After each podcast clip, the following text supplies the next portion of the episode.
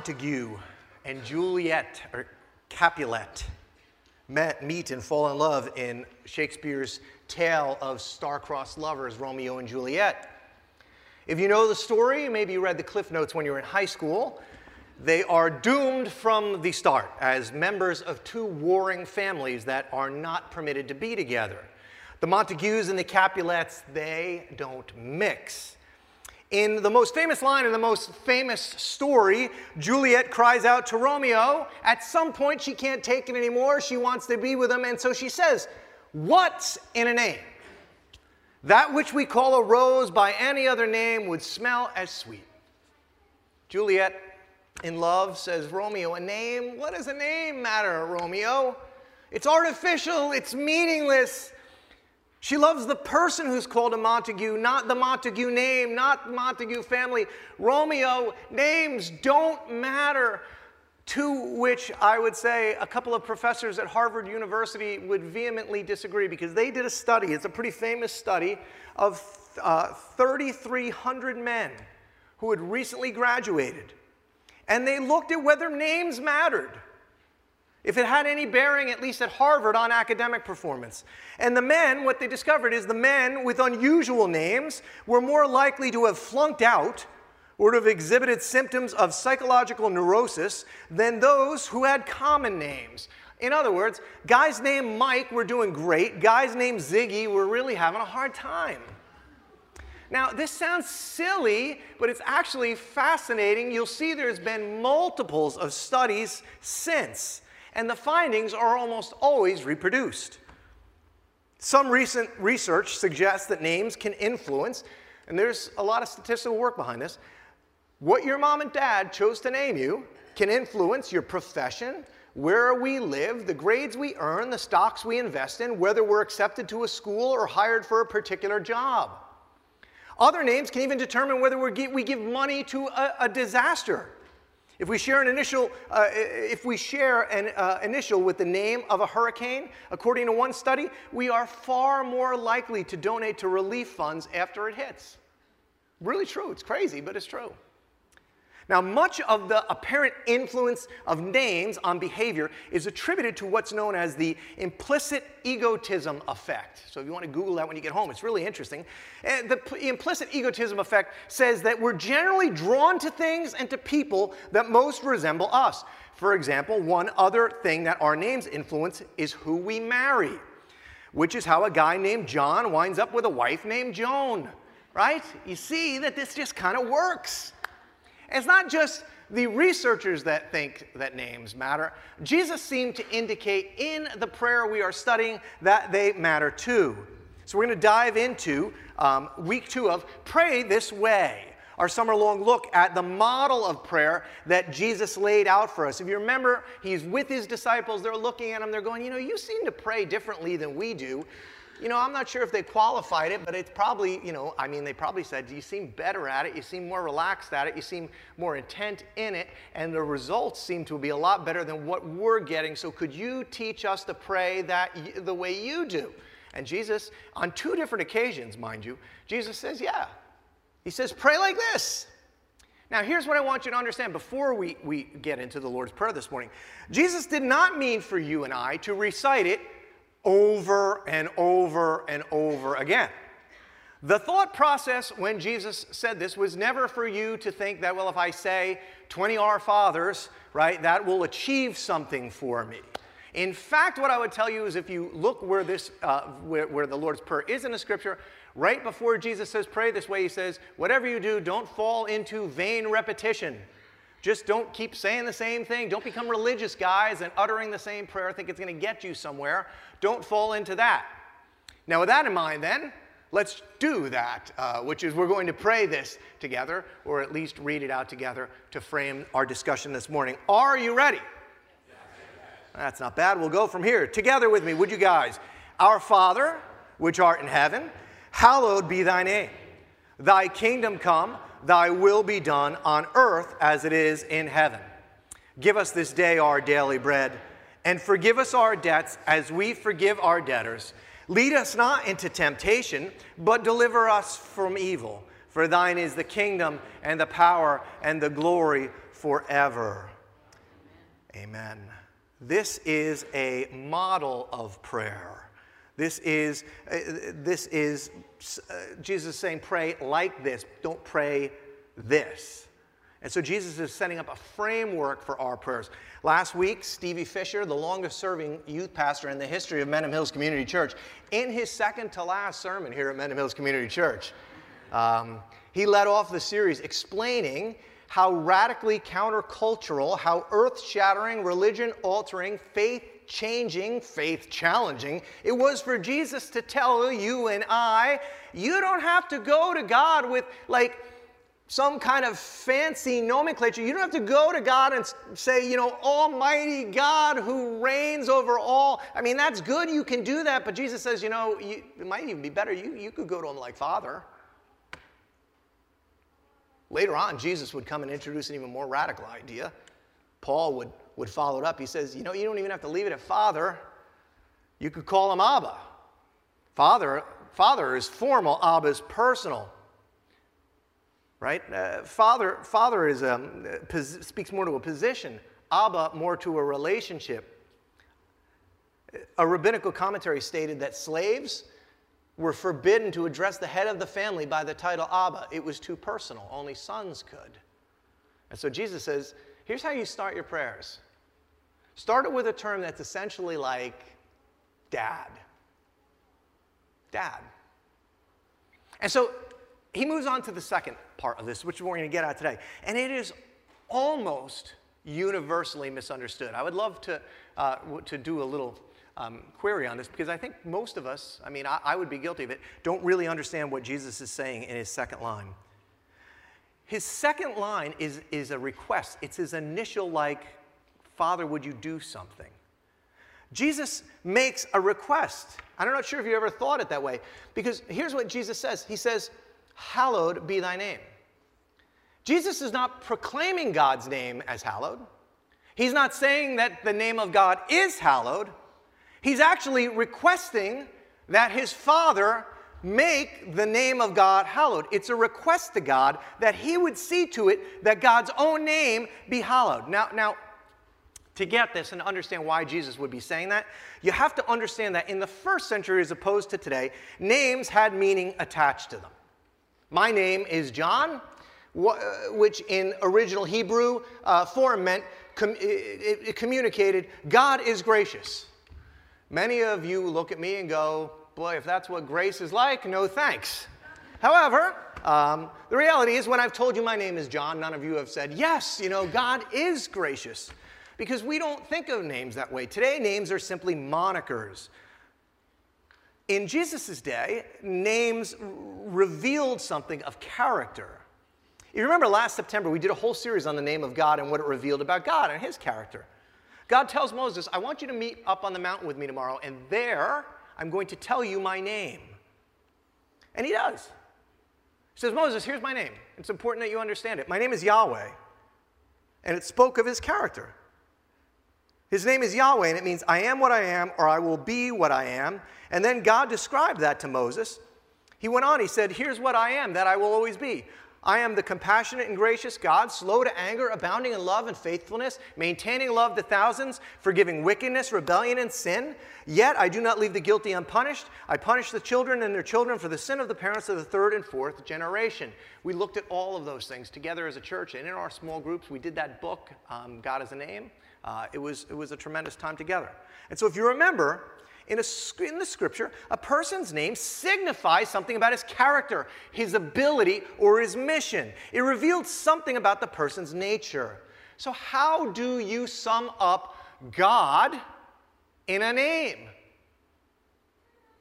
I guess that's why he says, My name's Yahweh, which is everything that I am, I will always be. The writers of the scripture try to get at it.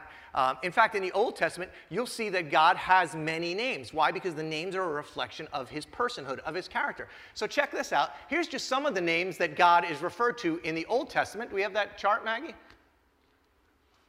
Um, Adonai, Lord Master. El Elyon, the Most High God. You could go through. El Shaddai, the Lord God Almighty. Jehovah Jireh, the Lord will provide. Jehovah Nisi, the Lord my banner. On and on and on. Yahweh, we just talked about that one. Because these names revealed something about the essence and the nature of God. Names were important. No different in the New Testament with Jesus the Messiah. Here's another visual showing all the names which reflect the character, purpose, and mission of Jesus. Right? The firm foundation, the way, judge, teacher, word, gift of God, uh, right? Emmanuel, God with us, sanctuary, truth, life, Messiah, Holy One. Now you might go, well, okay, that's interesting. God has lots of names. I see it's tied to his character. Great stuff. Why do I care? I mean, I came in the rain. Is that all, is that all I'm going to get out of this? And the reason you should care is, is uh, it's summed up really by the psalmist in, in Psalm 9. This is why it was so important to Jesus that he made hallowed be your name be his first request to his father. The psalmist wrote, Those who know your name trust in you. Because if you know his name, you know who he is, you know his personhood, his attributes, who he is, what he does, what he's like. Those who know your name, they trust in you. The reason that all those names are important, the reason Jesus prays that God's name be hallowed, which we'll talk about what that means in a minute, Eh, is that when you understand his name and his character and who he is and his heart and his purpose and his mission, then you begin to trust God. I mean, think about it, guys, right? If you really believed that God is Jehovah Jireh, my provider, doesn't that help you at least rest a little? That He's going to provide for you? What if you really believed that He was Jehovah Rapha, that God heals, the God that heals? Would that change the way you pray? Maybe you pray about healing in a different way because you start to understand no, He heals. That's what He does, that's who He is. Would it change the way you prayed if you understand that the scriptures say that this Messiah, you'll, you'll call him Emmanuel? A God that's not out there but here, present with you. That's who he is. He's a God that's present. Is, not, is there not hope in that? See, think about it. The more we trust God, and we trust God as we know His name, eh, eh, the more we trust God, the more peace we have. The more we trust God, the more hope we have. The more we trust God, the more joy we have, despite all of our circumstances. The more we trust Him, the more risks we'll take Him for Him. The more risks we're willing to take for Him, the more bold we are in following Him. The less dependent we are on our material stuff, and, and, and, and we're so much more willing to volunteer to serve Him. I would tell you, we got 150 people in a garbage dump over the next three weeks. Why? Because people have started to trust God because they know His name. Knowing God's name, crazy to think about this, but knowing God's name, His character, His purpose, His mission, it changes destinies, changes marriages, families, jobs, careers. Most importantly, it changes eternities. And this is why Jesus, after he says, you know, you can call him dad, he says, Dad, May you cause your name. My first prayer, Dad, is that you would cause your name in this place here on earth to be hallowed. So, what is Jesus asking God to do? Is to make his name hallowed, which means to sanctify it. Dad, would you sanctify your name? So, what Jesus is saying is, Dad, let your name be sanctified. And if you look into the meaning of sanctified, essentially Jesus is saying, Dad, make your name holy or make your name to be treated as holy. See, when God sanctifies us, it means that God is making us holy. When we sanctify God, it means we're treating Him as holy. So Jesus is teaching us to pray that God would cause His name to be treated as holy. So when you and I pray this, what are we really asking God to do? How many of you in your life at one point or another has prayed, Hallowed be thy name? Raise your hand if you have ever said or recited, Hallowed be your name. Do you have any idea what you were asking?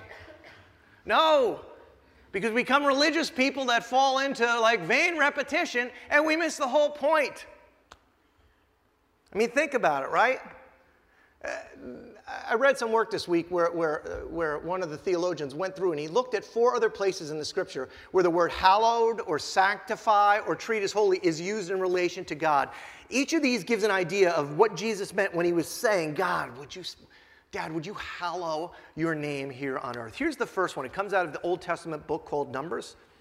But the Lord, when you see the Lord like that, remember in our study, that's the word Yahweh, right? We talked about that in September, but the Jews wanted to honor God's name, so they wouldn't write Yahweh, so they wrote Lord. We'll talk about that again in a few minutes. But the Lord said to Moses and Aaron, Because you did not trust in me enough to honor me as holy, because you did not trust in me enough to honor me as hallowed, you didn't trust in me enough to hallow me in the sight of the Israelites, you will not bring this community in a land I give you. I give them.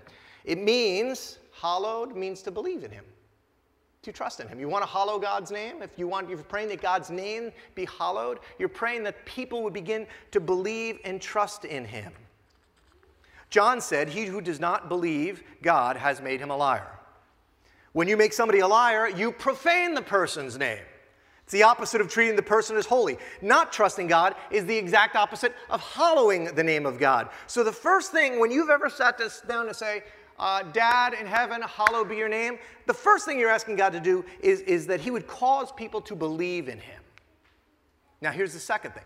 The second time hallowed and God appear together is in the book of Isaiah, where the prophet wrote, Do not call conspiracy everything this people that surround you call a conspiracy. Now, this is really interesting. The prophet writes, Don't fear what they fear and do not dread it. The Lord Almighty is the one you are to regard as holy. The Lord Almighty is the one you are to hallow. He is the one you're to fear. He's the one you're to dread. You hallow God by not fearing what is normal to fear. I mean, we know what to be afraid of, right? I mean, heck, you should have, when that lightning and thunder went off last night about 3 a.m., I knew what to fear then, too. And so did my dogs who came sprinting in and jumped in my bed. But, you know, there's fears that are common to us sickness, illness, loss, accidents. But the scripture says you actually hallow God by fearing Him, Him first. You fear displeasing God more than you fear the worries of the world. It's interesting, isn't it? The prayer starts, Jesus goes, You know, you can call him dad.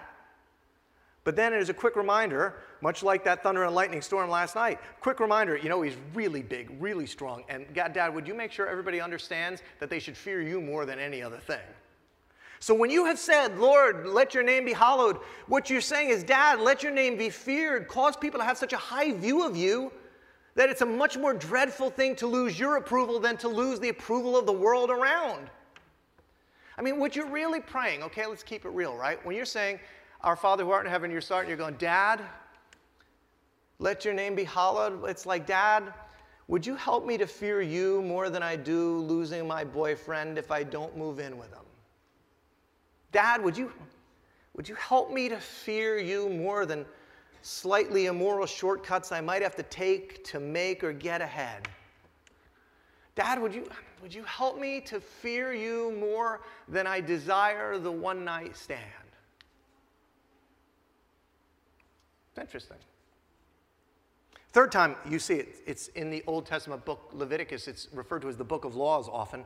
Here's what uh, the writer said He said, Keep my commands and follow them. I am the Lord. Do not profane my holy, hallowed name, for I must be acknowledged as holy by the Israelites. I am the Lord who made you holy. This is pretty simple. Jesus, when he prays, Hallowed be thy name, is saying, Dad, let your commands be followed. Dad, here on earth, let your commands be followed. We make God's name hallowed when we do what he tells us to do. I mean, it's pretty simple. In fact, I love what Jesus taught. I reflect on this a lot. I'm a grace guy. I, you know, I tell you every week how messed up I am. Sometimes I get emails from you guys saying, stop telling me how messed up you are. But, um, you know, I, I am, I, I've got a lot of issues. And uh, so I'm a grace guy. I need the grace of God because, as much as I understand I should follow the commands of God, sometimes, just like you, I fall short of following all the commands. So I believe deeply and I need the forgiveness and the grace of God. But sometimes we take that to a level of misunderstanding. Um, I, I, if I asked you guys, okay, let's do another raised hand thing. I know how you love this part. Uh, if I asked you this morning, do you love God? Raise your hand. If you, somebody asked you on the street, do you love God? Would you raise your hands? Yes. Of course you do. But here's what Jesus says If you love me, keep my commands. Like, if you love me, do what I'm telling you to do. And why is that? Because if you know my name, you'll trust me. Like, if you understand who I am, you'll trust me. You'll believe that what I'm telling you to do is the best thing for you. Like, I'm not holding out on you, I'm trying to help you. If you love God, if you want, if you want to hallow his name, then you keep not perfectly, but at least you care about what, what he says. You try to keep his commands because you trust him. And finally, this is the last one in Leviticus. Then Moses said to Aaron, This is what the Lord, Yahweh, has said among those who, who are near, among those who are near me, I will be sanctified, hallowed, and before all the people I will be glorified. And Aaron held his peace. Guys, we hallow God's name when we bring glory to it, renown, fame, honor, beauty. That's how you hallow God's name. So when you've been praying all these years, hallowed be your name, what you're praying, right, is that God, people would believe in God, trust God, th- that they fear God, that they bring glory to his name and obey his commands. That's what it means. It's a request, it's not a declaration. Now, one of the primary purposes of Jesus' coming, it's fascinating. John 17, 6. I have manifested your name to the men you gave me out of the world. I have manifested your name. What does that mean? The NIV translated, I have revealed you to those you gave me. Jesus came to reveal the name of God. What does that mean? Well, we knew God's name. Jesus came to reveal his essence. He, and this is the key for you and I, Jesus does not just pray that God's names be, be hallowed. Jesus hallowed God's name despite what was going on around him, the circumstances that were overwhelming, overwhelming him. At one point, Jesus begins to think about what's coming for him the betrayal, and the cross and the brutality of the death. He was going to die. And one point, as he's beginning to reflect on it, he spoke into this hallowing God's name despite circumstances issue. The scripture says that uh, Jesus said, Now my soul is troubled. And what shall I say? Father, save me from this hour? Should my first petition, should my first request to God be, God, get me out of this? Jesus goes on, he goes, No. It's actually for this very reason I came to this hour. Father, glorify, Father, hallow your name. See, it was probably a little easier to say it when he was teaching the disciples Our Father who art in heaven, hallowed be your name. This is when it's a little harder. But Jesus models it for us and goes, even in the worst of circumstances, hallowed be your name. Jesus came to reveal God's name. He came to hallow it. It was his prayer, it was his walk. And so the question becomes are we just going to keep praying that like just some cymbal or gong, or are we actually going to try to, to hallow his name? Here's where we get tripped up. We fall into religion with this. We think, you know, I say this with all due reverence, so let me start by, let me just say that one more time. I say this with all due reverence. But we mess this up, guys, all the time. We, we get real religious with this command. Um, we think there's something like special about taking, what is thunder? That's not good. Um, we, we think that, I say this with all due reference. Um, we think that hallowing God's name just simply means like not taking, you know, those letters G, O, and D, just like not doing anything bad with those or, or not speaking of them too often. Uh, it, it, it, we, we tend to think, if I'm going to be really honest, here's what we think, That here's what I think most people, when, I, when we say, don't take the Lord's name in vain, hallow the Lord's name, do you know those concrete things they build to hold water back? There's one uh, outside of Vegas called the Hoover yeah, never put that after God, right? Because then you're not hallowing his name. And there's some truth to that, but that's not really what this is about. Like we tend to think we hallow God's name by like not using it in, attached to a, a curse word, but that's not the story.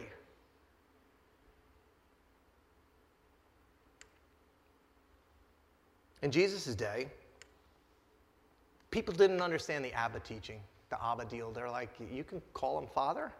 But they did understand that God was uh, holy and exalted. They understood the sacredness of God. They understood that his name was to be sacred, and you really shouldn't attach it to curse words. I mean, I'm serious about that. You shouldn't, but it's so much deeper than that. We'll talk about it in a minute. The, the Jewish culture of his day, they understood the name of God was to be respected. So enormous was the respect of the ancient Hebrews for the actual name of God, Yahweh, they wouldn't even speak it. They would never say the name because they wanted to, to, to hollow it. I have a, a, friend today that, that follows some of the rabbinical laws. And so whenever he speaks of God or writes about God or posts something about God on Facebook, he'll put what the, what the um, many, many Jewish folks will. He'll go G dash D because he doesn't want to spell the name of God because he's trying to hollow it.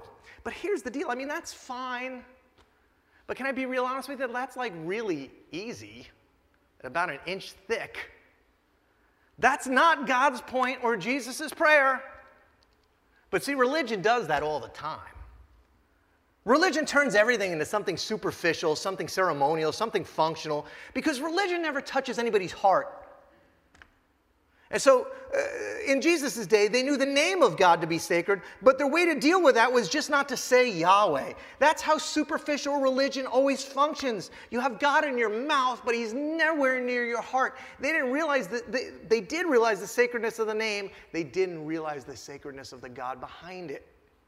One commentator put it this way he said, Listen, you got to go a lot, to hollow God's name, you got to go a lot deeper than that. It doesn't mean you don't use God's name to swear, or it doesn't just mean that. The name of God means all that He is. The name stood for His whole character. We actually feel that way today. You guys know this, right? When someone speaks evil of somebody, destroys somebody's reputation, that person is going to respond by going, You have ruined my name. It happens all the time, right? Our court system actually allows lawsuits to be brought against people for defamation of character. Here's why. If you say things that aren't true about a person, the next time the people who heard you say, uh, who heard you, heard you say that hear the name of that person, heard what you had to say about them, they're going to have attitudes towards that person that are basically the product of your input. Now, with that in mind, church, I want you to understand you are the body of Christ. You represent Jesus. If you say things that aren't true about a person, the next time the people who heard you say that hear the name of that person, they're going to have attitudes towards that person that are the, basically the product of your input. A person's name is to be protected. It's not that the name John or Bill or Sally or Mary is to be protected. It's that the person, what's behind the person is. So when we say God, we're talking about all he is, his character, his personality. So we hollow it not simply just by using it, not using it as a curse word. We hollow it by the way we live, the way we carry, the way we carry ourselves. We were in the dump this week and we did prayer walks, right? And so I went to three houses. Two of the houses. Um, had families with young children, and both of uh, their fathers were both 39 years old, and they had both just died. And it was just so traumatic because oftentimes the only money that comes into the house is through the, the father working in the garbage dump.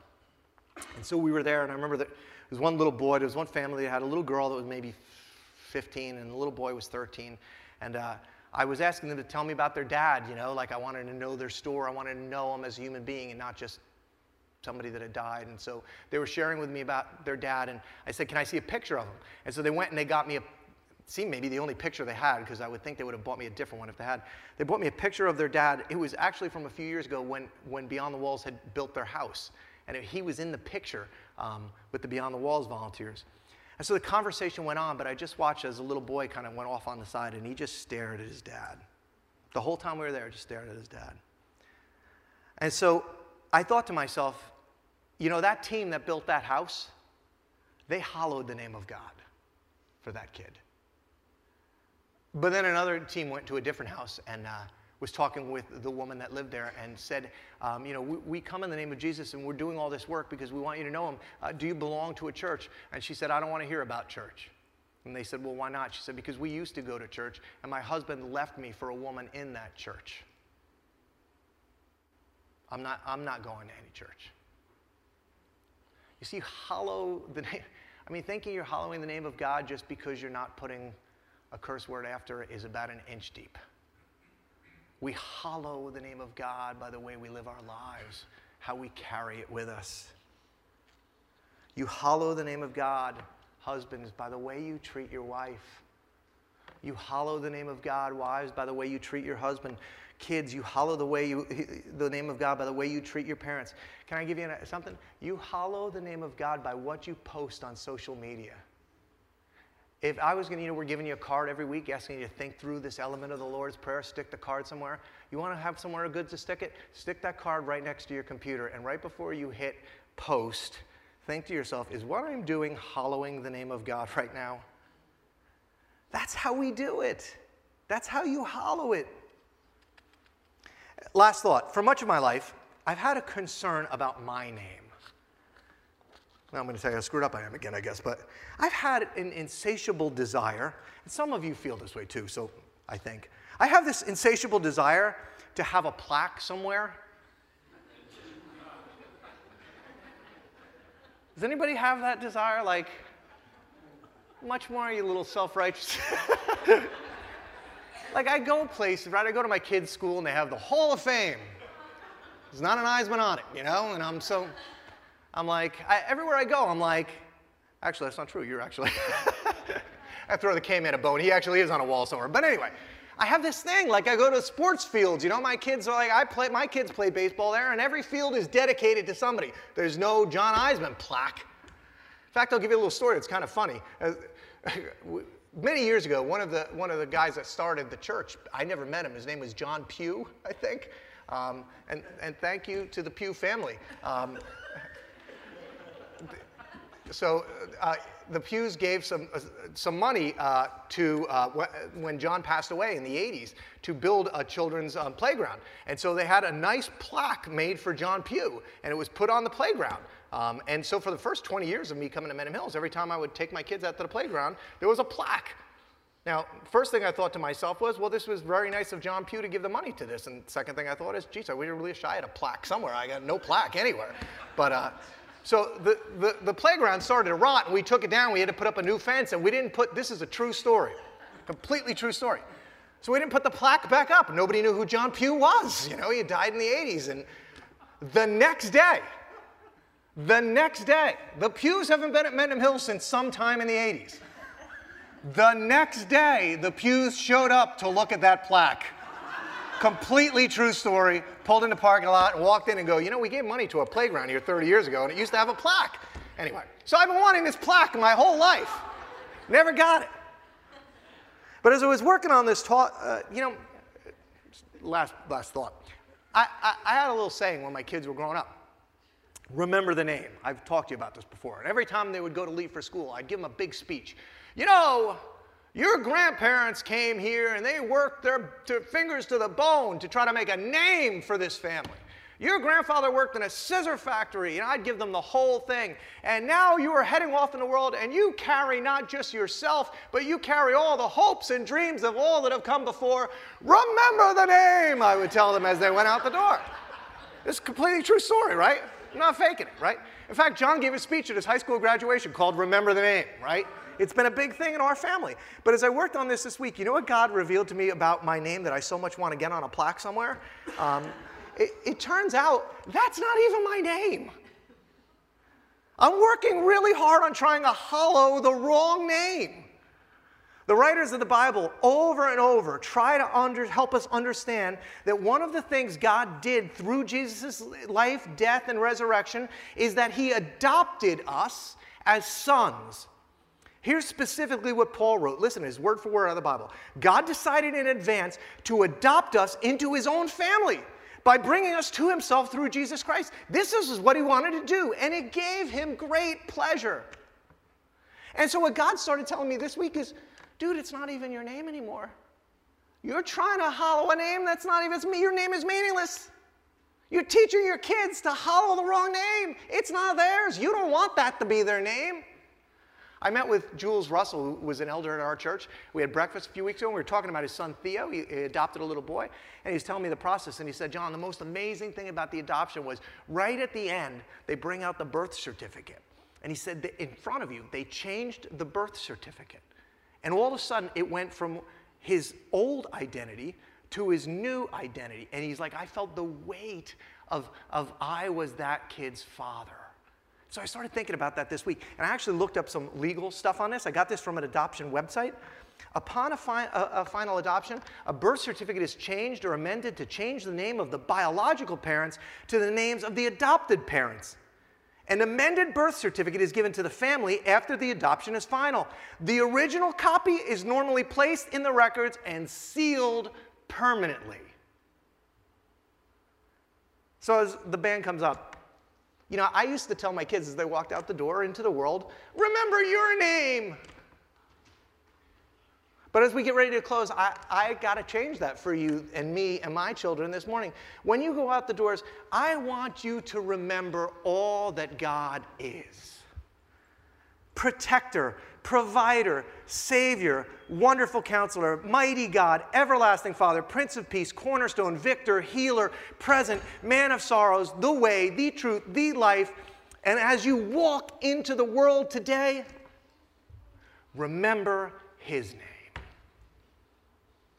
Our Father who art in heaven, hallowed be thy